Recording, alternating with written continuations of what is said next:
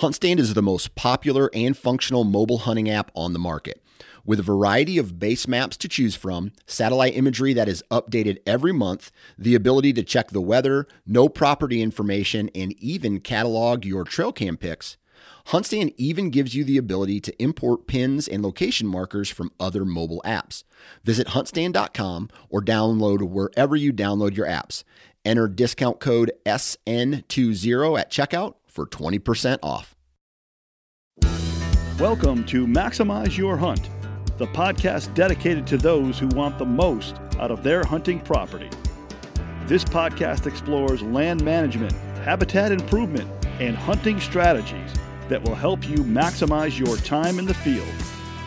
Follow along as industry professionals that live and breathe white-tailed deer share their secrets to success. And now, the founder of Whitetail Landscapes, your host, Jon Teater. I'm Jon Teater, Whitetail Landscapes. This is Maximize Your Hunt. Welcome back, everybody. I have been on the road. I am back in the office and I'm excited for this podcast today. I've been waiting to do a podcast on apple, crab apples, fruit trees in general, but to talk about the maintenance aspect of it. Um, I've planted my first apple tree when I was a child. Um, I've gone through a lot of ups and downs and mistakes. I continue to make mistakes. I continue to learn. I continue to grow. Fruit trees are a fun hobby. Do I focus a lot of that, you know, on the landscape? Is that part of my plans? Absolutely. Because I think people get a lot of joy and entertainment out of watching a fruit tree develop and become somewhat productive. And there's a lot of philosophies, you know, across the landscape on where you employ them, how you set them up, how you build an orchard, how you protect an orchard. We're going to talk about some of those topics today, but we're going to get into some details that I typically don't get into. You know, we're very deer focused on this podcast. Obviously, we've talked about other species. We're going to get into turkeys this year. There's a bunch of different things we're getting into, but I'm excited to talk about fruit today. And I, I got a great guest on. I've been trying to hound this guy for, I think last year. He he might have wanted to come on, but he's extremely busy. So he's a hard guy to get a hold of. Uh, Ryan Haynes from, uh, you know, Blue Hill Wildlife uh, Nursery, and he's uh, he sells out very quickly for his trees. And this isn't focused on the sales aspect of it. We're focused on the education side of things. So I want everyone to recognize that. Hey, Ryan, you on the line? Yep, I'm here. All right, man. It's good to have you on the podcast. Yep. Thanks for having me. Yeah. So why don't we just just quickly, you know, get into you? Where are you located, and uh, talk a little bit about your orchard and and sell trees and th- those type of things. We're located in central Pennsylvania, and pretty much send trees trees across this country to you know most every state that's got some deer in it. I was on a job a couple years ago, and I called you because I had heard so much about your product and I had some trees that I wanted you to take some scion wood off of. We never connected, but I know you come up in New York and across the country to find, you know, kind of good stock of trees or good quality trees, whether it's persimmons, you know, apples, crab apples, those type of trees. But you sell all species. I mean, cherries. I mean, there's there's probably a lot of varieties that you do sell at your nursery. Yeah, anything. I mean, mainly what I focus in on is is you know persimmons is, is a you know exceptional tree. You know, you get into apples and, and something that's uh, very productive. You know, whether that's an apple apple crab or a crab apple. You know, into pears, chestnut trees, everything. If I remember right, that tree back then was, you know, what I would call an apple crab. It was uh, you know, bigger than a golf ball, smaller than a tennis ball, but you know, if, if somebody could see the tree, you know, right now, I remember the picture in my head, you know, was just, you know, just a massive amount of fruit hanging on the tree in January. And, and a tree like that is, you know, one piece of that puzzle when looking for a tree that's going to be a winner. Obviously, you'd want to take into effect that, you know, how about disease resistance? You know, is it productive annually? Is it, you know, a lot of things that, that would go into that tree. But I remember that picture and it was, it was no doubt an exceptional tree. Yeah, and it's hard to find those exceptional trees in the landscapes. And when you do, you want to take advantage of them and, and take advantage of that scion wood. All right, so let's go. Let's get into some of the aspects. Like so, right now we're in. Uh, you know, we're, we're heading into March. Um, I'm in zone five. You know, some people are in zone four. I don't know if you're in zone six or what zone you're in specifically, but this is kind of the opportune time to start maybe pruning your trees, uh, your fruit trees specifically. And I wanted to kind of get your take on the approach that you have going into this. And maybe think specifically about the type of tree that you have on the landscape, whether it's a standard, depending on the size of the tree, you know, semi dwarf or whatever the example is, and then kind of go into your strategy and philosophy and how you kind of manage, you know, those trees at least at this time of year. What, what's your what's your key keynotes on on those particular topics? Well, I'm located. I'm on the edge of 5B, 6A. I mean, a majority of the trees I sell are, are grafted onto a, a standard root. You know, and that's the key thing about you that tree you said about there earlier. To replicate that tree and, and what you see from that tree that's up there in your area, the only way to do that is to, you know, graft it. You know, there's a ton of different ways to graft that tree, but to get the same replication, you know, you're looking at literally just cloning the tree over and over again and get the same thing. But as far as is pruning and stuff like that, this time of year is a great time of year. You get those nice 45 degree days or 40 degree days great time of year to be out there and and and pruning. And what I mainly look for, you know, when looking at apples, you know, just develop a central leader. You want a good, strong central leader. No double leaders in that, especially as the tree is young. You know, that first four or five years of you planting that tree and growing that tree, yeah, by that year four, you're going to need to be on a step ladder to get up there and prune on that tree. But really establishing a good central leader, and I like to grow a tree that's you know, I want a tree that's 20 foot tall. I want a tree that's 25 foot tall, 30 foot tall, 35 foot tall if I can get it out of a fruit tree. You know, the more, you know, it's kind of like uh, you look in the city, you know, they grew upwards and, and, you know, put up a skyscraper or whatever to make people live in. Same thing with that fruit tree. If you can grow it high, higher the better. Yeah. More fruit, more tonnage, more you're feeding the deer, more you're feeding the wildlife. Yeah. Not just deer, but you know, easily this time of year, you know, if the ground's snow covered, there's turkeys, there's grouse. You know, if you got some crab apples hanging, they're going to be eaten along with those deer. I like to establish a central leader. And in that younger stages, really the only thing I'm looking for is not to have a double central leader because it could split your tree down the middle. As that tree starts fruiting and, and putting out a really good crop, it could split your tree right down the middle. You know, if you really want to get technical and look back through things, you know, crisscrossing branches, any branches that are heading you know, going back towards your central leader. You know, aside from that, I really, a lot of times you're better off not pruning the tree at all if you don't know, you know, exactly what you're doing. You'd almost be better off letting it go and just don't get a sub, don't get a double leader, and uh, you know, establish that central leader is in the first few years of growing the tree. Oh. So let's let's say somebody wants to be a little more sophisticated. There's there's two points there that you brought up. One is a standard tree, and we're talking about maximum production. We want the maximum or the most amount of, of, fruiting production or fruiting opportunities. And so more branches, more opportunities. There's another piece Correct. of this for managing light, right? And that whole managing light aspect of this is important. I think what I struggle with, and I, I've followed a bunch of different people that do pruning and you know they have all different philosophies and they they build their scaffolding and they have so many branches per scaffolding and you know, basically they're looking to manage the light optimally, and they have these kind of, I guess I would say, almost like a coniferous shape, tying into that central leader concept.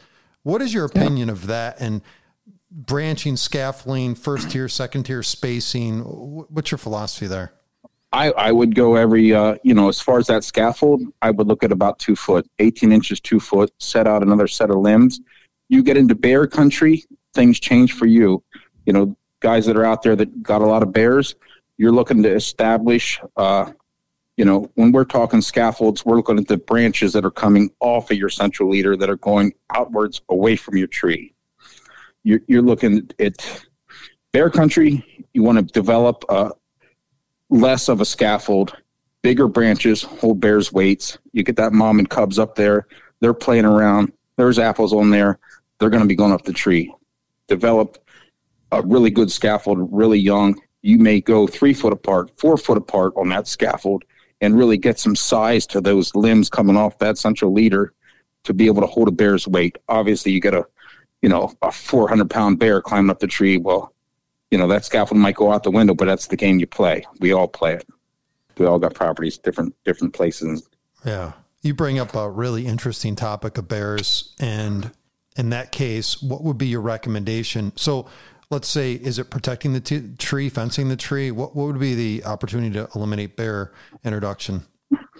Re- remove that fruit for the first, as long as you can reach it. as long as you can get to it, keep that fruit off for that first, you know, that first five years, and it's all going to be dependent on the tree you're, you know, you're planning to also. But you know, you're just like I said earlier, you're trying to really establish good sized branches coming off that tree to be able to support a bear's weight.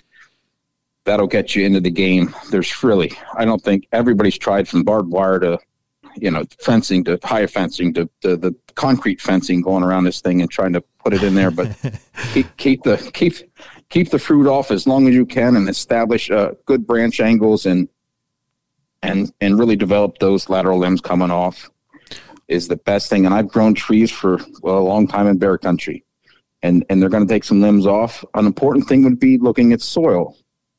You know, you can't you, you know yeah, bear gets into a tree, he busts some limbs off and if you're in really, really poor soil and, and didn't do a little homework in there, do a soil test and make some amendments that that tree can bounce back fastly.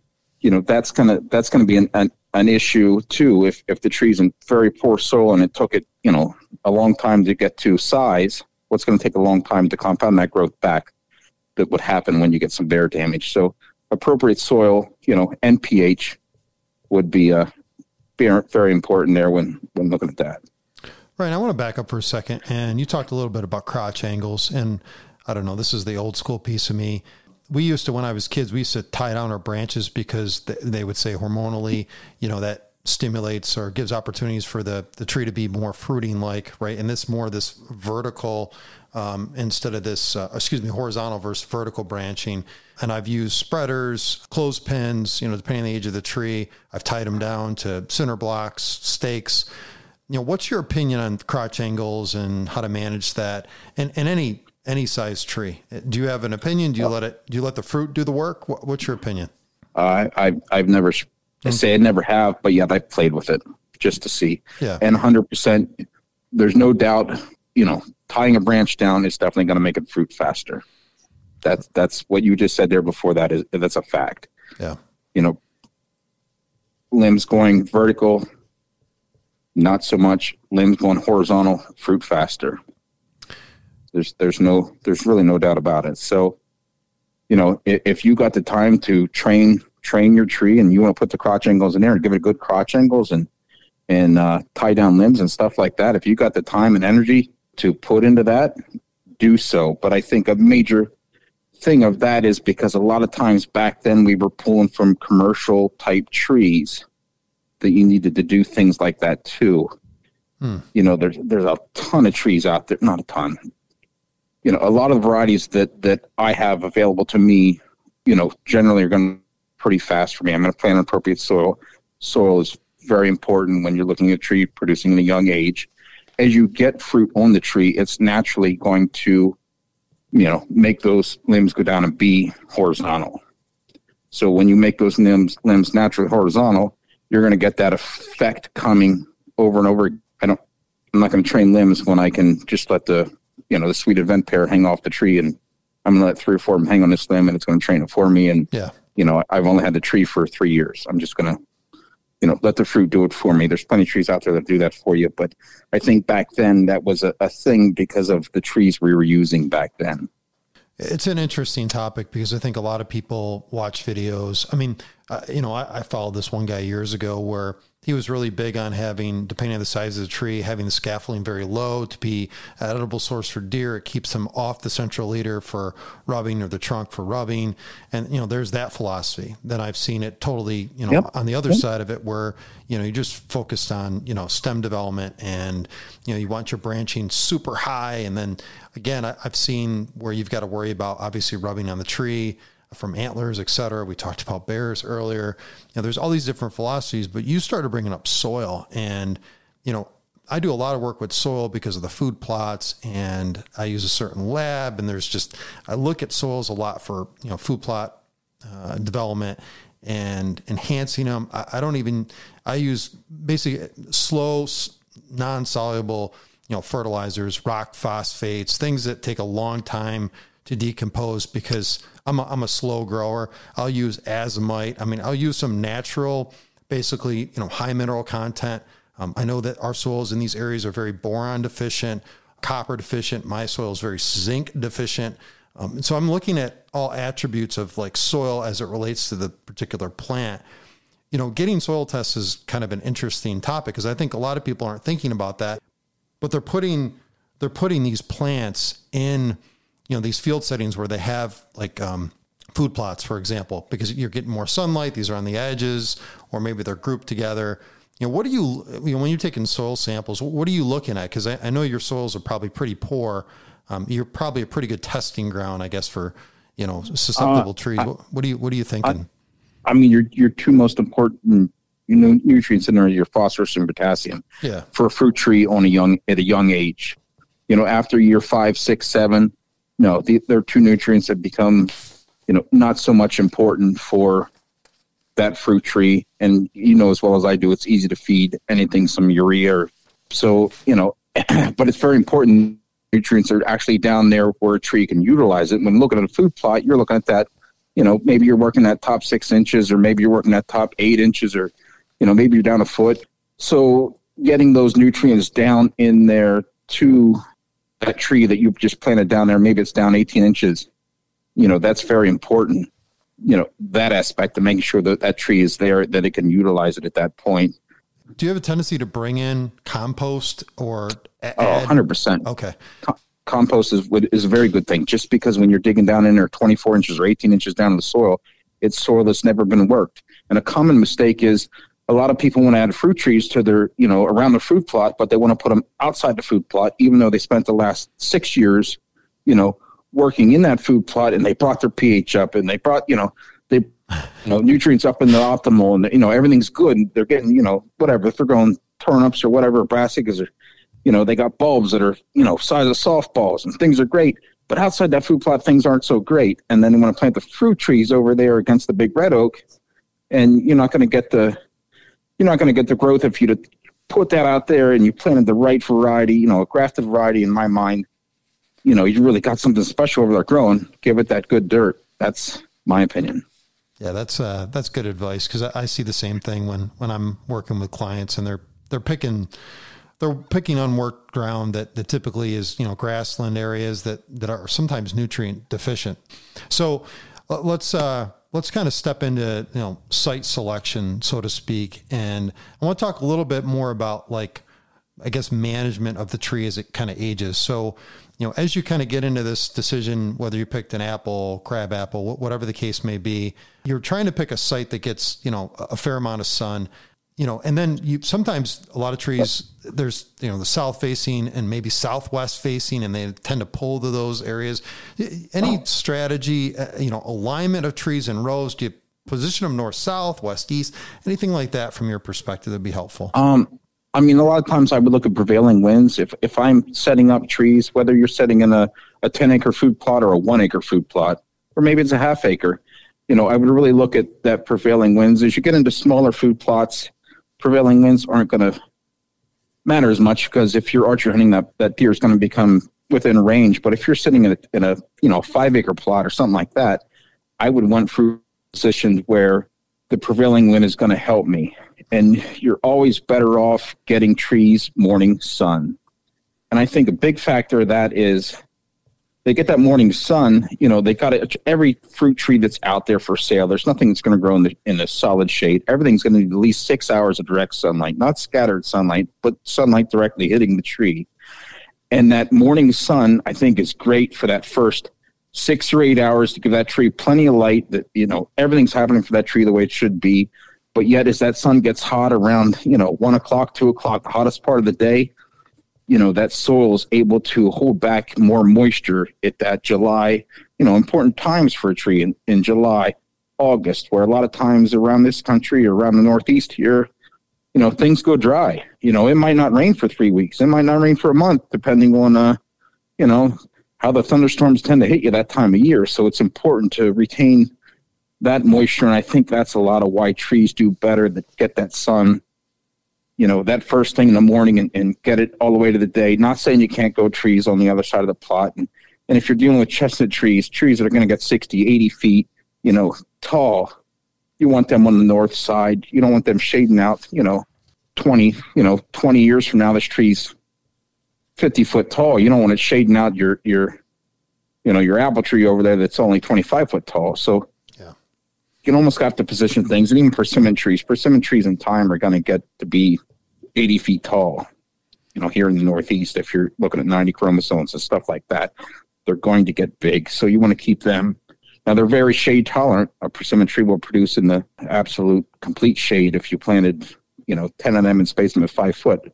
They would that center tree would still produce five years from now, 20 years from now. Center tree would still produce in the fruit, even though it's uh, totally shaded. So it's there's a lot that really goes into it, depending on what you're planting. You know, if you're planting apple trees or whatever. But that morning sun very important. Yeah, that's a good takeaway for me. And I think a lot of people may not recognize that. So, and I can't think of the individual's name that I paid attention to a few, few years ago, but he talked about tree spacing. And I'm going to throw out another concept. And I don't know, Ryan, we, we hadn't talked about this, but you know, I, I, when I plant my uh, apple and pear trees, and I'll, I'll, I recommend this to clients is I typically have a, a nitrogen fixator, a nitrogen producer. Now all trees, generally all trees produce nitrogen. Uh, there's a nitrogen component in, in their production cycle, some more than others. I use honey locust, thornless honey locust, and I take the branches and I push them all the way down. So it almost looks like a coniferous tree, but the branches are actually downward.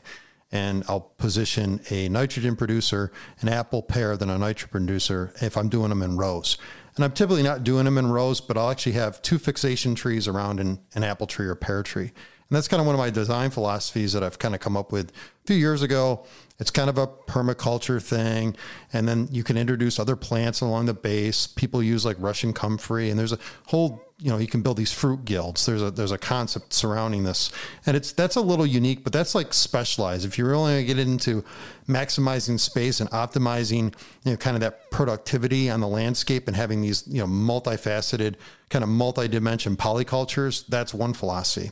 There's another philosophy where you're just going to go at it and you're going to try to maximize maybe along the edges of fields, you know, these large standard sized trees that are just reaching that maximum production. And the question is, what type of tree are you going to select? And you have to think about early, mid, late droppers. And so, my question to you, and, and I'm more of the latter of the two. I've done both styles, at least designing fruit guilds and then focusing on individual trees and et cetera. But my philosophy has been more kind of your your area, big standard producing trees that the max amount of fruit. The problem I have is the waiting time. So I'm I'm wondering on, on your side of the house, how do you increase production time frames? And, and it's it's it's kind of based upon you know the, the tree type that you're using, the rootstock, et cetera, um, and and have this balance because some people just don't want to wait. And I guess my question to you is, what do you how, what do you recommend in those scenarios to, to most folks? I mean, really, it's fruit trees. You've got to have a, a, a, plan in mind. There's got to be an end game for you, and where's your end game at? And I almost feel like we're two talking about two different things. I mean, a grafted tree is going to produce much faster for you than than say a seedling. Mm-hmm. You know, a regular seedling tree might be at year six, could be year eight, could be year ten, could be year twelve, depending on your soil. You know, in a grafted tree, I mean, you can plant a, a roadkill crab, and it's going to, you know, fruit for you many times year you plant it. Now, are you know twelve crab apples or twenty five crab apples hanging on a tree going to be a sustainable food source for wildlife? No, but they give you a you know good realization, you know, a, a good opportunity to see what this tree is going to do and and really give you something to focus on is is what this tree is going to look like at year you know five, what's going to look like ten. But really, you you got to have a you know you got to be realistic and think of this is what I want. This is what I want this to look like in, in five years. I want to be able to feed X amount of deer off of these trees. So it may, you know, put in your mind that, okay, well, maybe I shouldn't just be planting four trees. Maybe I need to plant 24 trees.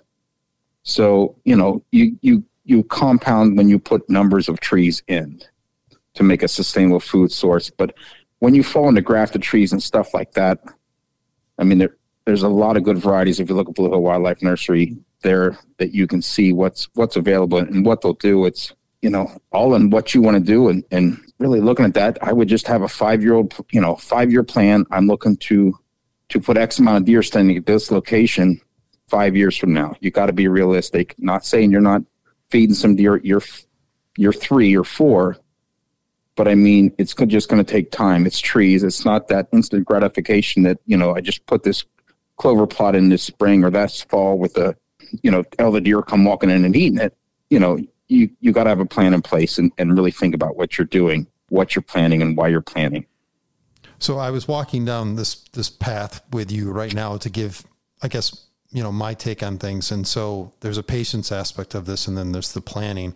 So we've got standard, and then we've got these grafted options that we've talked about. When you talk grafted, or maybe a combination thereof, and you know the Geneva rootstock, for example, you know they're going to produce really, really quick. Uh, it's you know a semi dwarf tree. I've, I've got some here on my on my property. Um, whether it's a G30 rootstock or whatever the case may be, you know you've got to worry about you know different facets with those. I mean, sometimes they they break at the bud union section.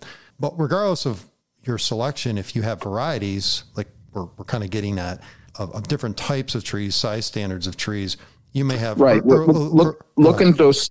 Sorry, sorry to interrupt you. No, go ahead. Looking at looking looking. You know, when you get into something like that, the faster a tree matures, the faster it dies. When a tree stops growing, it doesn't live any longer.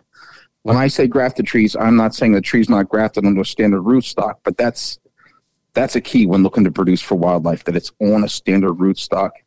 You know, we, we can put it on one of those dwarf, you know, you're, you're really into dwarf trees there, but you're just looking at this 12 foot tall tree at maturity, or, you know, maybe gets the 14 foot, but its lifespan is, is, you know, you're still going to see that tree not be living anymore in your lifetime. When you're putting on a standard root, you're not on a clonal stock. So you're, you're looking at a, a more longevity in that tree. It could be 80 years, it could be 100 years, it could be longer, even though it is still is a grafted tree. So that's the difference between the root stocks that you're talking about. Yeah, and I think that's a great that's a great takeaway. All right, let's talk about design and layout. So, you know, in a hunting scenario, you know, and we'll talk about variety of trees that you prefer here in a second, but in a hunting scenario when you're doing your layout for you personally, how do you like to set up your your landscape setting where you can maximize? You have the fruit production, maybe you have some food plot, you know, design. Maybe there's some some wildlife shrubs integrated in there. What's what's Ryan's setup look like? I'm I'm really well. Sometime you have to come down and take a look. Yeah, I got I got multiple properties, so we can go for lots of walks.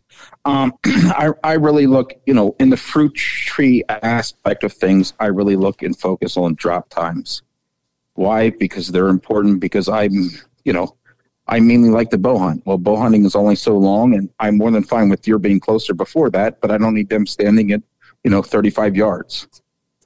So I really, really try to focus on uh, the drop times. A good tree that's got some good DR to it. DR is disease resistant, and, and you know, things like that. I'm really just looking at, you know, location of that tree. Now, if I'm on a small property, if you're really looking at mine, I'm going to feed as many deer as I possibly can on the entire thing. And of course, I'm going to have some trees that are close enough for me to be able to shoot to, but yet I'm just going to put, and when I say small property, I mean even, you know, eight acres, 12 acres, mm-hmm. 15 acres. You know, you don't got that much to work with. The more deer you can put on there and the more deer you can have from mid October until that third, fourth week of November on your property even if that's 15 or 20 doe on a small property like that, the more bucks you got coming. The yeah. more deer you can feed, the better. And, and soft mast is just uh, the icing on the cake. I can have an acre or two of standing corn. I can put that down next to the houses and, you know, let those deer, you know, not bother that so much that I got, you know, I got a nice cornfield standing there. I can have my clover and my chicory. And I, I do have all that stuff but yet I have a massive amount of, of fruit trees that, that deer making pass from chestnut tree to chestnut tree or, or, you know, grow a pair of trees, you know, 10 located right by me that I know are going to drop, you know, that mid October to mid November time frame when I plan on being in there hunting. Uh, it's, it's just money. Yeah. It's money. It's, it's going to put a lot of deer coming to one location on my property. Yeah, that's, uh, that's interesting um, having the drop time piece of it nailed down and having that variety keeps them on the landscape a lot longer. It keeps them attracted to those, you know, incoming locations, those focal points a lot more. That's that's really I think important. And I think people don't recognize that these drop times will vary. You know, even the same tree that it'll vary to some degree, I'm sure. But generally speaking, yep. having that that variety uh, on the landscape and that diversity gives you a lot of options. And I think that's important for people to recognize. So it's thinking about not just the location, it's thinking about drop time. And you brought up something else disease resistance. I want to talk a little bit about that. And I want to talk about your take on it. And what does that really mean? What, what does it mean to you when you say disease resistance? Uh, I mean, if if you're heavily, you know, I mean, when you look at pears, there's really not much out there other than fire blight and scab. Two things are going to be debilitating to your tree or to your fruit production. So there are two things that are very important, especially if you're going to put it out and put it in no spray situation and and you know grow this tree for wildlife. So that's that's very important. I mean, if you get into apples, you're looking at cedar apple rust, you're looking at fire blight again, and you're looking at scab. You know, scab not so much you know, I care if if it's that debilitating to, to the, the fruit's falling, that's no good. If there's a little scab, you know, a touch of scab on, on some apples, we're feeding deer. So that's not that big a deal to me, even though the majority of everything that I would sell is is very is on the upper echelon of of everything in, in the disease resistance realm of things. You know, back to the apples, you're really looking at uh, you know, fire blight could be a big issue for you, especially as you move, you know, down, you know, really deep in the south. More of an issue because it, it's a it's a disease that comes at that time in the spring where you know there's a lot of moisture and, and the heat starts coming up there, and you know it's it's readily ready of you know readily available to uh, you know cause some havoc to your tree. So it's important not to have something that's susceptible to that that has some resistance already built into the tree you know, cedar apple rust, same thing, can be debilitating, can defoliate a tree. And if a tree has no leaves on it, well, a tree can't grow with no leaves on it. So you need to have something that, that at least has some resistance to that. And, and even, you know, that can even affect fruit too, that you're getting fruit falling prematurely. Well, nobody wants fruit falling prematurely. So you're looking at having something that's got some resistance to that cedar apple rust. Eh, that covers about all three. As far as persimmons, they're really there is really no disease out there that that's going to harm your persimmon fruit from prematurely falling or anything about it, which makes persimmons very good. Yeah, absolutely. Um, I want to back up. So let's talk about maintenance and let's talk about sprays and dealing with you know trees. You seem to be a naturalist since you know since we've met. What is what is your approach to dealing? Are you using oils? Are you using anything to kind of manage the trees?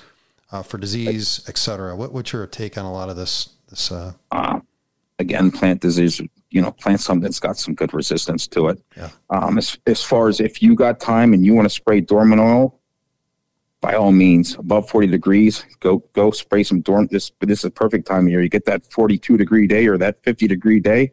You, you're you're going to benefit yourself. You're going to make your trees more productive. You know, with spraying you know some dormant sprays and stuff like that.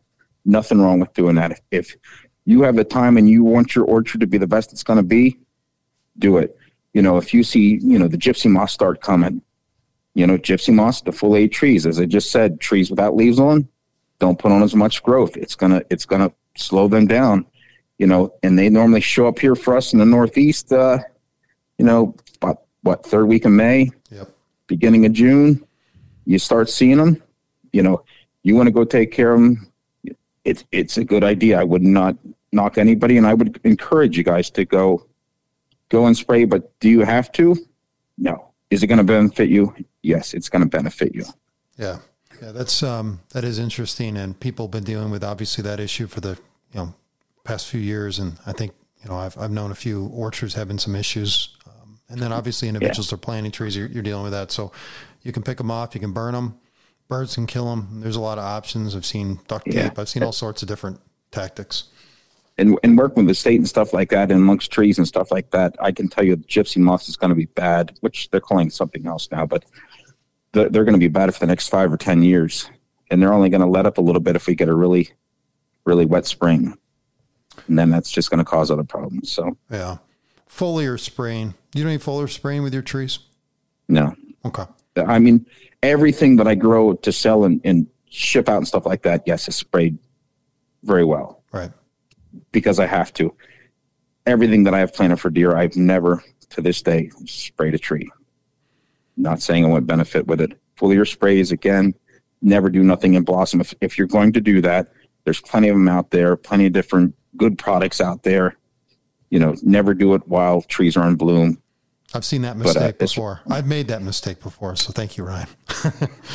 yeah. I think people, people don't recognize the timing's critical of, of that. And, and Very timing. The the two most important times if you're going to do it is before your blossoms open, and right after they fall off. And obviously, you know, and when you look at blossom and stuff like that, I mean, uh, you you, uh, can get a pear tree and a persimmon is, is going to bloom six. It's that's six weeks. Six weeks after a pear tree will bloom. So you got plenty of time in there. But even between varieties within species, you know, there's there's there's time in there. So you want to be careful with what you're doing. Even if it's three quarter petal fall or half petal fall, I wouldn't I wouldn't get in there and kill beneficial insects to us. They're going to help us, but you almost got to pick if you're going to go one way or the other way.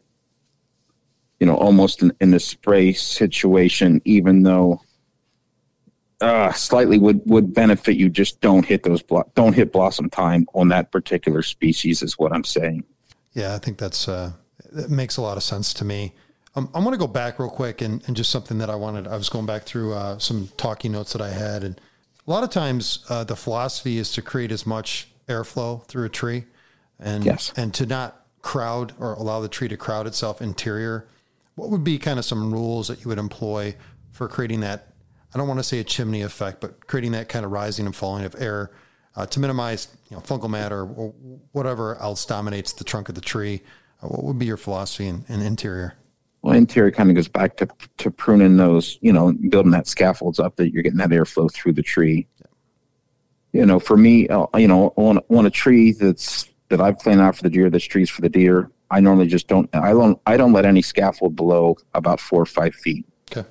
And after that, it may be, you know, and as we talked about earlier with the bears in that scaffold, and you know, looking at airflow, sunlight. You want sunlight being able to hit those leaves in the middle of that tree, and yet still get that, you know, airflow through the tree that the moisture dries off, and that doesn't cause any type of issues and stuff like that.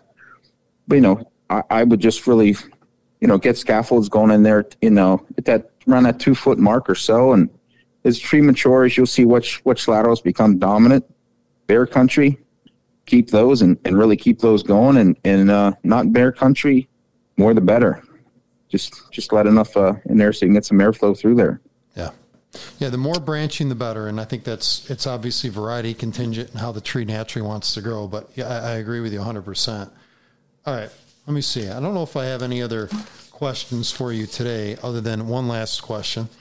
In your opinion, if you were to start, let's just say a fruit orchard and it was for deer, let's talk varieties that you sell and um, you know be very specific of varieties that you like that you would employ in the landscape on your hunting property.